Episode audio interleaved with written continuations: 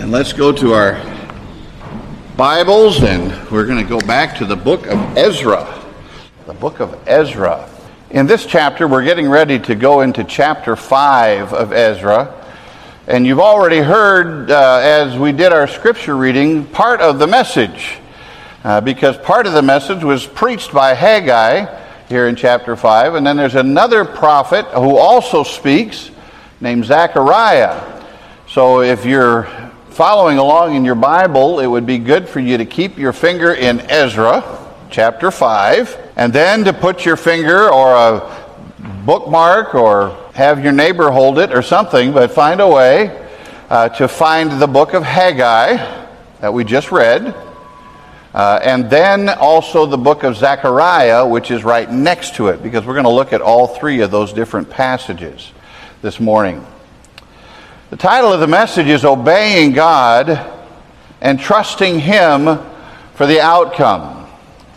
You know, sometimes we hear God say, do something, and we say, I'll do it if. Never add that word. Never add that word. If God says, do something, you say, speak, Lord, for your servant hears, and I will do what you've called me to do. Ezra chapter 5, when God speaks, our responsibility is to obey, regardless of the outcome. Now again, let's review. Ezra chapter 1 is where God stirred in the heart of King Cyrus, king of Persia, and said, I want a group of people from Israel to go back to Israel to rebuild the altar and to rebuild the temple there in Jerusalem. God stirred my heart. This is not my idea. Cyrus says, God moved me to do that. Remember, we talked about this. The heart of the king is in the hand of the Lord. He turns it wherever he will. And God turned the heart of Cyrus, a pagan king, and said, you need to obey me by sending God's people back. They've been in exile long enough. It's time for this to happen. Then in Ezra chapter 2, 50,000, around 50,000, maybe just a little shy of that, of the children of Judah voluntarily went back and walked the 1,200 miles to Jerusalem. And in chapter 3, they got busy about doing the work. And they built the altar on top of the ancient foundations. And they went back to the old paths, and they said, this is the way God blessed us in the past when we sacrificed according to God's law, and this is what we want again. And so they went back and began to establish that worship. And then after the altar was up and the sacrifices had begun, they went back to rebuilding the temple, again, on the same foundations that Solomon had laid many, many years before. It's always interesting to me. They didn't start with walls. They didn't start with by building the army. They didn't start with all of their defenses from the enemy. They said, no, we're trusting God, and we will worship Him, and we will ask Him to protect us. Then in chapter 4, last week we talked about this, how the enemies of God saw them rebuilding, and the local officials said, we don't like this. We don't want these people to rebuild. We don't want the worship of God to continue here. We want to do what we can to stop this. And so they tried to infiltrate the Israelites, the Jews, and said, we want to help. And the Jews said, no, you're not here to help. You're here to cause trouble, so we're not going to let you in. Besides that, you don't worship only God. You worship God plus your false gods. And so we are looking for people who are totally committed to the work of the Lord. And then they brought some accusations, and then they exaggerated the accusations, and they eventually got some legislation passed to stop the children of Israel from accomplishing the work. And that's kind of where we left it last week in Ezra chapter 4. Ezra chapter 4 verse 24 says, Then the work of the house of God in Jerusalem ceased, and it was stopped until the second year of the reign of Darius the king. Then Ezra chapter 5 picks up 15 years later, and the work goes back on. 15 years of delayed service for the Lord. Now, on the notes that you have there on the back, you'll see there's a chart of the kings of Persia. And so if you look at the chart and then you look at what happened in Ezra chapter 4 and you look at Ezra chapter 5, you can be a little confused because it looks like Darius was the king before Ahasuerus and before Xerxes, or Artaxerxes, and he was. So I thought, what in the world is going on here? The timetable's all messed up. And then I got thinking about and studied it out and looked at it, and I said, well, you know, I think what was happening in Ezra chapter 4 is that not so worried about a timetable here, we're worried about a theme. God's work is trying to be stopped, and this is how God stopped the work along the way. If you remember back in the book of Genesis, you have Genesis chapter 1 and verse 1. It says, God created the heavens and the earth. Well, that covered everything, right? It was all created, verse 1. And then he begins describing, he goes back and describes again what happened on day 1, day 2, day 3, day 4, day 5, day 6, and how he rested on the seventh day. And then you go to chapter 2, and then he goes back in Genesis, and it describes the details of how Adam and Eve were created, right? So sometimes it's not a matter of chronology, it's a matter of a theme that God's trying to get across and communicates that through the authors. And that's what happened in Ezra chapter 4. So don't let that timetable mess you up when you think about the fact that Darius is being mentioned in chapter 5, and he actually came before the kings who stopped the work. It's just talking about some of the work, how God stopped the work, and that was just a theme that was being expressed there. So now let's go on to chapter 5. And in chapter 5, we again are coming up on a time where for 15 years, some say 9 years, some say 16 years, somewhere around 15 years, the work of God has stopped. The temple's not being built. If it is, it's just a few people working here and there along the way, but it's not a full-force effort of the children of Israel. And then they become focused on building their own homes and getting reestablished. Remember, they're exiles who come 1,200 miles here to move into Judah to get back to the work of God. And there's nothing necessarily wrong with them building houses.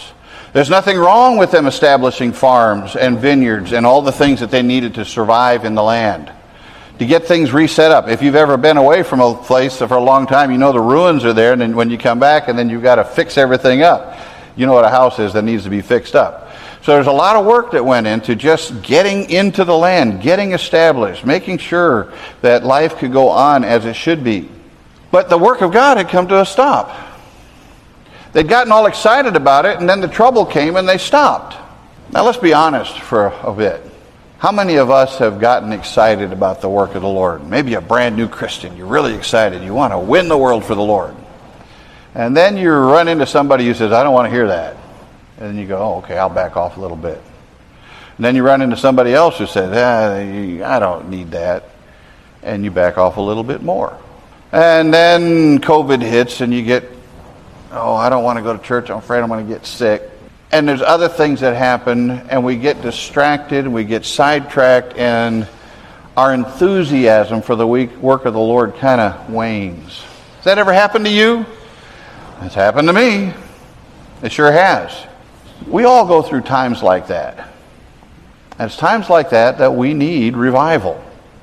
We need God to stir our hearts again, to put that new enthusiasm in our hearts for the work of the Lord, to give us that desire to get back at what we once did and maybe slipped away from. This had happened to Israel now. They got all excited. They built that altar. They got all excited. They started on the temple. Remember, in the end of chapter 3, there's this shouting and rejoicing along with the weeping. And it could be heard for miles away. There was so much excitement. But then Ezra chapter 4 comes, and the enemies attack, and that backs off, and they stop. Well, Ezra chapter 5 tells us that God brought in some things to change that. In Ezra chapter 5, we see several things. In your notes, you'll see some words. They all start with an R, rebuke, and then there's revival, and then there's a response from the Persians, but then there is a resolve to get back to the work of God.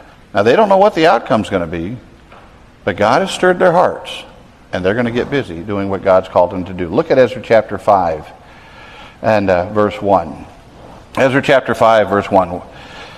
verse 4 talks about, chapter 4, the end of the chapter, talks about the work had ceased. In chapter 5, verse 1, when the prophets, Haggai the prophet, and Zechariah the son of Iddo, prophet, prophesied to the Jews who were in Judah and Jerusalem in the name of the God of Israel who was over them. Then Zerubbabel the son of Shealtiel and Jeshua the son of Jozadak arose and began to rebuild the house of God, which is in Jerusalem, and the prophets of God were with them, supporting them. You know, this is where you see the value of a preacher. And I'm not trying to make you look at me. Just any preacher. Somebody who will get up and preach the truth to you, whether it's me, Pastor Ennis, Pastor Kelly, Dr. Olala, any guest speaker that we get here. You need to understand the value of preachers. We're not here to proclaim our message. We're here to proclaim God's message. We're here to tell you what God has said in His Word. Any preacher who tells you anything other than what's in God's Word, you just need to shut them off. But if God is speaking through His Word to your heart, you need to listen. In Ephesians chapter 4, we see the Apostle Paul speaking of the importance and the responsibility and the task that has been given to preachers. In Ephesians chapter 4, verse 11, God gave some as apostles and some as prophets, some as evangelists, and some as pastors and teachers for the equipping of the saints for the work of service, to the building up of the body of Christ until we all attain to the unity of the faith and of the knowledge of the Son of God, to a mature man, to the measure of the stature which belongs to the fullness of Christ. 1 Corinthians chapter 14 and verse 3 says, one who prophesies, or the man who preaches, speaks to men for edification and exhortation and consolation. So in a way, you need to understand that a preacher's job is to stir you up to do the work of God. It's not for him to do it all. Yes, we are to do it too, but in Acts chapter 6, the apostles said, we will give ourselves to the reading of the word and to prayer, and you can take care of the details of these other things that have to happen so that we can focus on these things so that we have something to present to you, to challenge you and remind you of what God has said. And I'm thankful for the time that you do give us to do that. The Apostle Paul also encouraged Timothy, the young preacher, in 2 Timothy chapter 4, verse 1, of what his responsibilities were. He says, I solemnly charge you in the presence of God and of Christ Jesus, who is to judge the living and the dead, and by his appearing in his kingdom, preach the word, be ready in season and out of season, reprove, rebuke. By the way, I always told the young interns when they come, I said, you need to be ready to preach, pray, or die at any given moment. And I told them, and sometimes you're going to feel like doing all things at the same time. And those guys always rose to the occasion. We need to be ready in season and out of season. It says in verse 2, reprove, rebuke, exhort with great patience and instruction, for the time will come when they will not endure sound doctrine, but wanting to have their ears tickled, they will accumulate for themselves teachers in accordance with to their own desires, and will turn away their ears from the truth and will turn aside to myths. But you be sober in all things, endure hardship, do the work of an evangelist, fulfill your ministry. So the preacher has this job to exhort you and to encourage you and to rebuke you at times and say, let's get back to what God has called us to do. Those are New Testament admonitions to preachers. But in the Old Testament, they also had a similar admonition. In the Old Testament, Isaiah describes what the prophet's job was. In Isaiah 58 verse 1, it says, cry loudly and do not hold back. Raise your voice like a trumpet, and declare to my people their transgression, to the house of Jacob their sins. So now we are in the days of the exile. Let's go back to Ezra chapter 5, and also get your finger in Haggai chapter 1. In Ezra chapter 5, verse 1, we see these two prophets, these two preachers that God raised up when the work had ceased in Jerusalem. And these two preachers got up and rebuked the children of Israel and said, you need to get back to what God has called us to do. Haggai chapter 1 and verse 1. Read it. Are you there? Are you there? Have you found it? It's one of those Old Testament books that's hard to find. Haggai chapter 1 verse 1. In the second year of Darius the king, on the first day of the sixth month, the word of the Lord came by the prophet Haggai to Zerubbabel, the son of Shealtiel, governor of Judah, and to Joshua, that's Jeshua in Ezra, the son of Jozadak, the high priest, saying, Thus says the Lord, this people says, the time has not come, even the time for the house of the Lord to be rebuilt. So there Haggai begins his message with a warning against lethargy and weariness in the work. They say, we don't really need to get back at that just yet. We don't need to do that right now. The kings have told us to stop. But they forgot that the king, the Lord of all, had told them to do the work. And that they had been commissioned also by Cyrus. So he warns them. He says, you're saying it's not time. He said, no, it's time. Secondly, in verse 3, then the word of the Lord came by Haggai the prophet, saying, is it time for you yourselves to dwell in your paneled houses while this house lies desolate? He warns them against not only being lazy, he warns them against wrong priorities. He says, you're focusing on building your nice houses. You're working on getting grass in the yard, and you're working on watering the grass and the flowers and all the things that you want to do for your comfort, while God's house is sitting there desolate. It's not finished. It's half done. We need to get back to the work. And then he warns them that they're missing out on some of the blessings that God wants to give them because their priorities are wrong and because they've gotten lazy. He says in verse 5 of Haggai chapter 1, now therefore thus says the Lord of hosts, consider your ways. You've sown much, but harvest little. You eat, but there's not enough to be satisfied. You drink, there's not enough to become drunk. You put on clothing, but no one's warm enough. And he who earns wages to put into a purse with holes. Delbert and I were talking back here before, because he knew what he was reading. For the scripture passage today. He says, I like this passage. He said, it kind of describes what happens. We put our money into 401ks thinking that's going to take care of us. Well, what has happened this last week when the war started? I know what my 401k did. Sometimes those are bags with holes in them. The only way that we are going to know the blessings of God and the provision of God is by keeping God as a priority in our lives. Seek ye first the kingdom of God and his righteousness, and all these things will be added unto you. God will take care of you. He will meet your needs. Focus on what he's called you to do and let him take care of you. He will. Peter Williams in a commentary wrote, the lesson is clear. When we marginalize God and neglect his work, he removes his blessing and our lives become spiritually impoverished. In short, we lose out. And then he said, in the light of this passage, I feel that God may be saying to us, as he said to the Jews of Jerusalem, consider your ways. Think about it. Where are your priorities? What is important to you? Does the work of God even enter in on your plan? Haggai chapter 1 and verse 7, thus says the Lord of hosts, consider your ways, go up to the mountains, bring wood, and rebuild the temple, that I may be pleased with it and be glorified, says the Lord. You look for much, but behold, it comes to little when you bring it home. I blow it away. Why? Declares the Lord of hosts. Because of my house which lies desolate, while each of you runs to his own house. Therefore, because of you, the sky has withheld its dew, and the earth has withheld its produce. I called for a drought on the land, on the mountains, on the grain, on the new wine, on the oil, on what the ground produces, on men, on cattle, and on all the labor of your hands. So apparently, what happened? They'd faced some opposition. They said, we'll back off. Then, for 15 years, it just got easier not to think about getting back to the work. You know, every day you're away from church. Every day you're away from reading your Bible. Every day you're away from praying.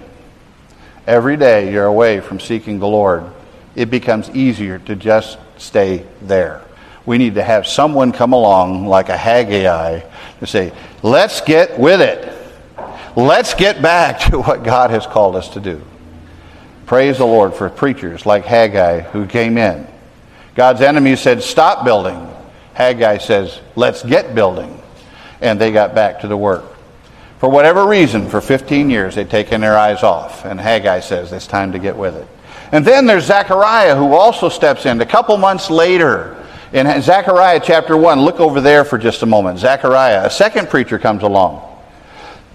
We preachers kind of have this thing where we talk about visiting preachers come in. And it's really interesting. Sometimes a visiting preacher will come in and say exactly what was preached the week before. And everybody's paying attention to what the visiting preacher said, and they hadn't paid attention to what the pastor said the last week. And that's okay. That's fine with us.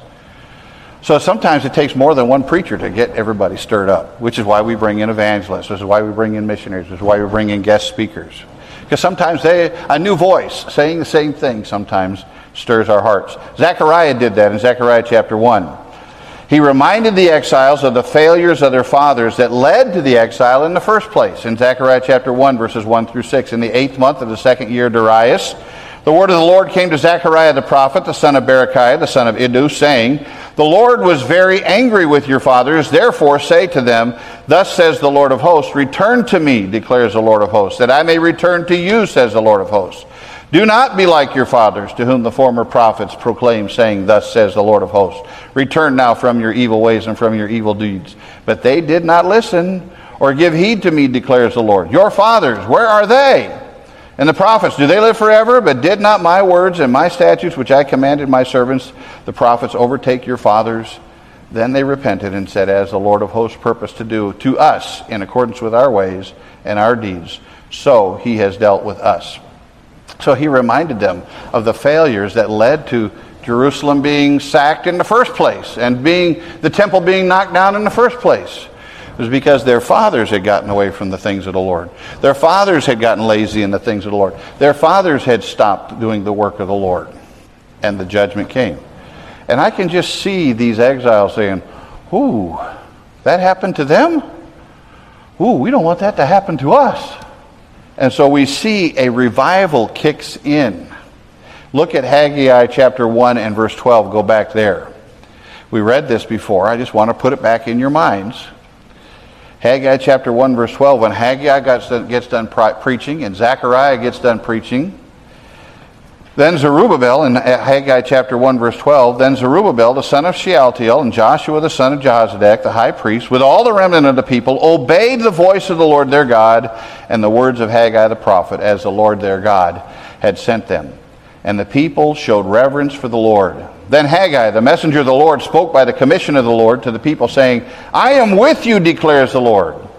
So the Lord stirred up the spirit of Zerubbabel, the son of Shealtiel, governor of Judah, and the spirit of Joshua, the son of Jozadak, the high priest, and the spirit of all the remnant of the people. And they came and worked on the house of the Lord of hosts, their God, on the 24th day of the 6th month, in the 2nd year, Darius the king. Now you can go back to Ezra chapter 5. Okay, Ezra chapter 5 and verse 2. So, we've gotten through point 1. Are you with me? Are you with me? It's good to see a few shaking hands. So the chapter starts off with a rebuke. Don't back away when someone rebukes you. You know what's right. You know what God's called you to do.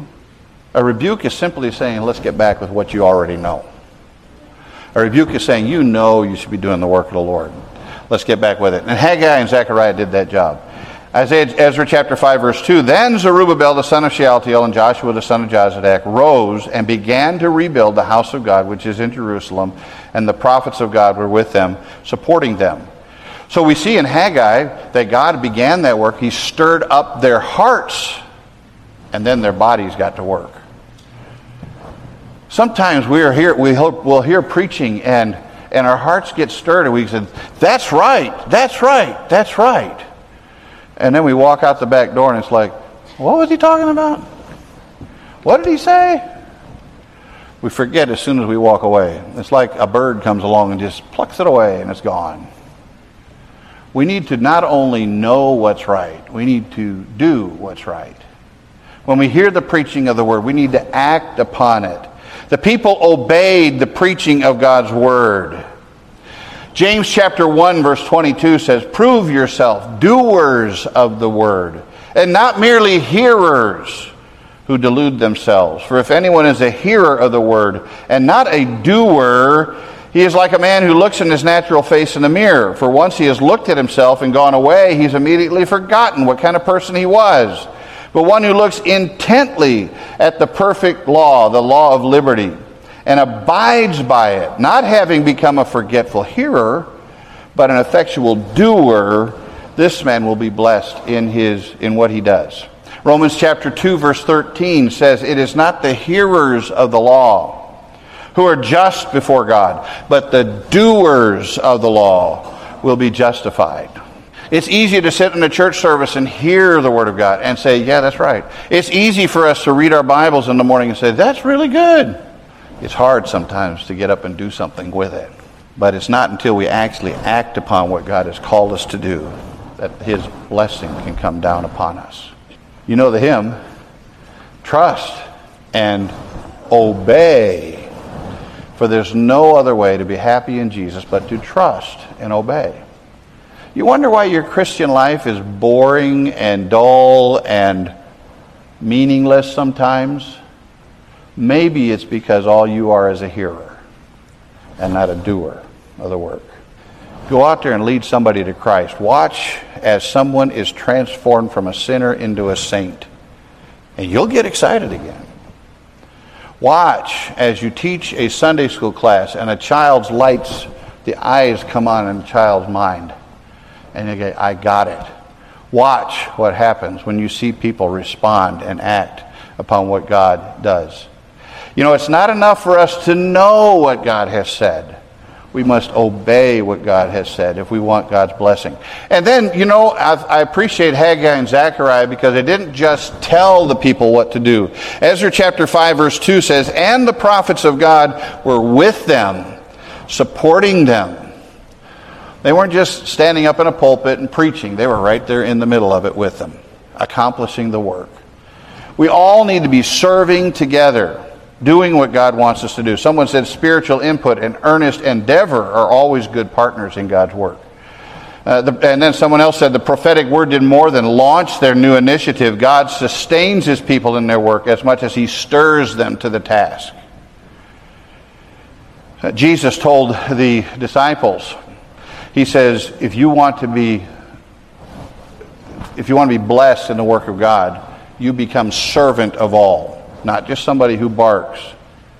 You help me as your pastor, not to be someone who just gives you orders. Remind me, Pastor, go with us. Let's go do this. Remind me. I need to be reminded. It's easy to become caught up in study and preparation and writing and leading and speaking, and to forget that I need to be out there leading souls to Christ, that I need to be out there painting walls, that I need to be out there doing the work of that I need to be giving as you do, that I need to be a part of this.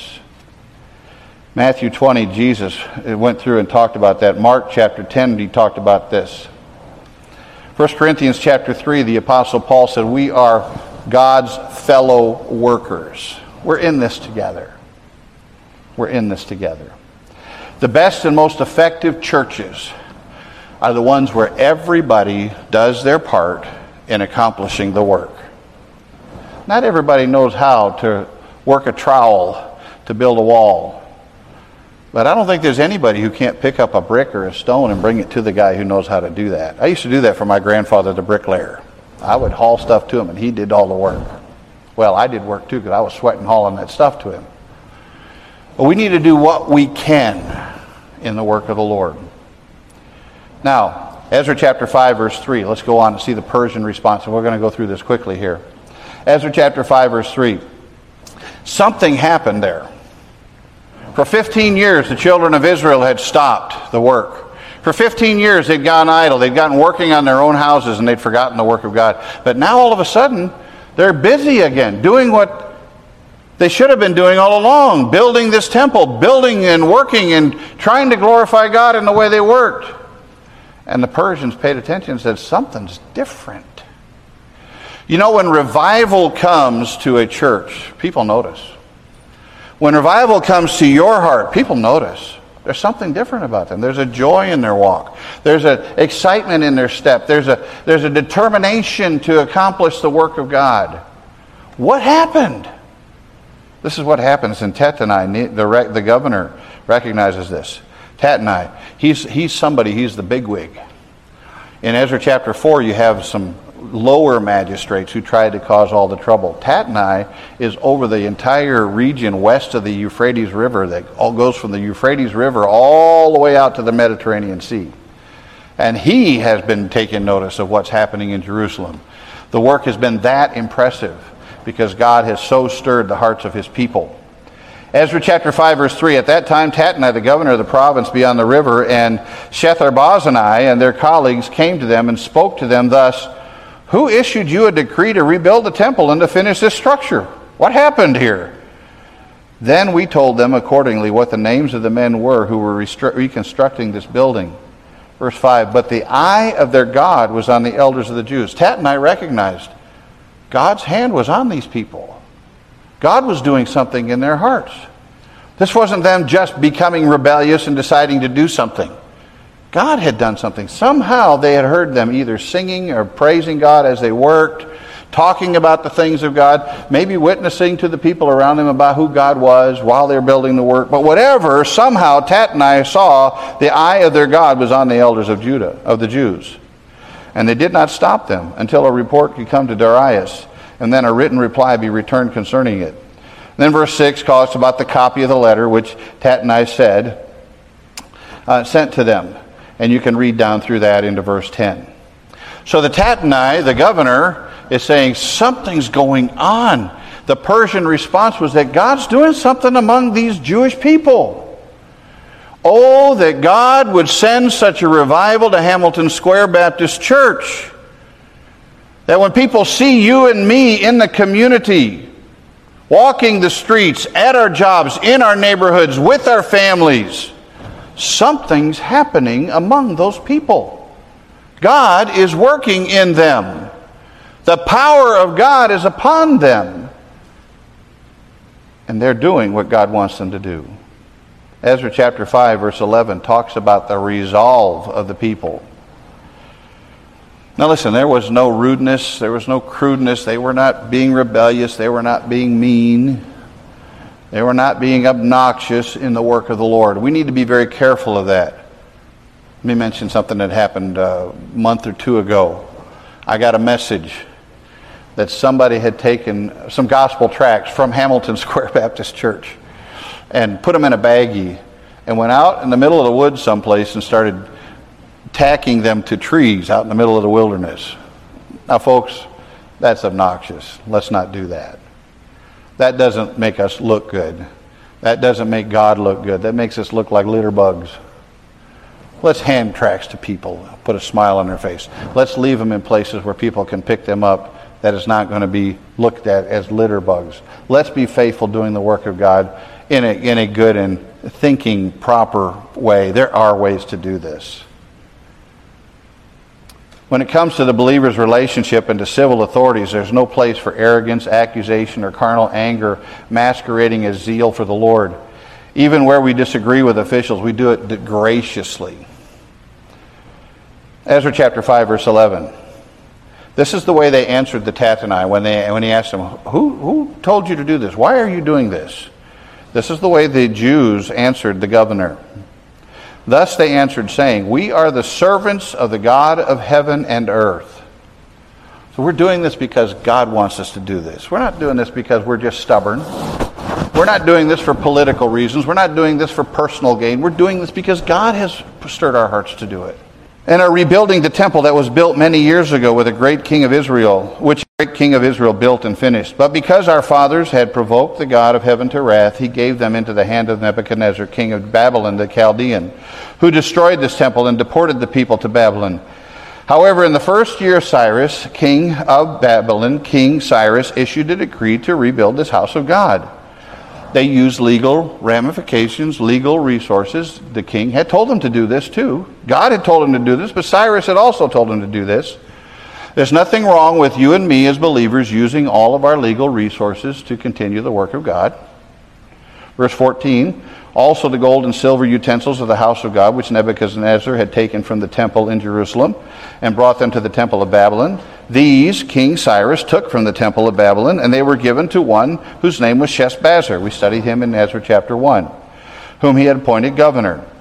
he said to him, "Take these utensils and go and deposit them in the temple of Jerusalem, and let the house of God be rebuilt in its place." Then that Sheshbazzar came and laid the foundation of the house of God in Jerusalem, and from then until now it has been under construction, and it is not yet completed. We're just doing what God told us to do and Cyrus told us to do. Verse 17, "Now if it pleases the king, let a search be conducted in the king's treasure house, which is there in Babylon, if it be that a decree was issued by King Cyrus to rebuild this house of God at Jerusalem, and let the king send to us his decision concerning this matter." So they answered the king politely, they answered him rightly, they answered him respectfully, and then they went back to work on the temple. They did not know what the outcome would be. They said, "We are the servants of the God of heaven and earth who told us to do this, and we are going to do the work of God." Respectfully, rightly, politely, faithfully, accomplishing what God wants us to do. And in verse 12, they said, "The reason that we're doing this is because we don't want the same thing to happen to us that happened to our fathers." If Ezra 5:12, "Because our fathers had provoked the God of heaven to wrath." They didn't do what God told them to do. We don't want to be the same way. We want to learn from their mistakes. I've often told young people who followed me, I said, "You watch me. If I bump my head, you duck, okay? It's just dumb if you bump your head too." So in Ezra's day, these people are saying, we're learning from the mistakes of our fathers. And we're just simply going to be faithful to what God has wanted us to do. So what they were doing in their words and in their deeds, they're giving a very clear witness to the importance of what God had called them to do. They had a resolve to do God's work. Do you have that kind of resolve to accomplish God's work? Are you determined to do what God has called you individually to do? You have a circle of influence that I do not have. Look across the aisle. You have a circle of influence that the people across the aisle don't have. Look both ways. There's a world that you can reach for the gospel of Jesus Christ. Are you doing what God has called you individually to do? If each of us does our part, not concerned about what the consequences are going to be. Ezra chapter 6 tells us the consequences of the letter, their response to the Persian king. But really, it doesn't matter what the response of the world is to what we do. We are servants of the God of heaven who've been called to do a work in the Lord, for the Lord. In Acts chapter 4, the religious leaders of Peter and John's day took these two apostles aside and said, "We are telling you, don't speak in the name of Jesus." Verse 19 of Acts chapter 4, verse 19, "But Peter and John answered and said to them, whether it is right in the sight of God to give heed to you rather than to God, you be the judge, for we cannot stop speaking about what we've seen and heard." Later on in Acts chapter 5, they had gone to prison, and then the Lord delivered them from prison, and they went right back to preaching. Trouble didn't stop them.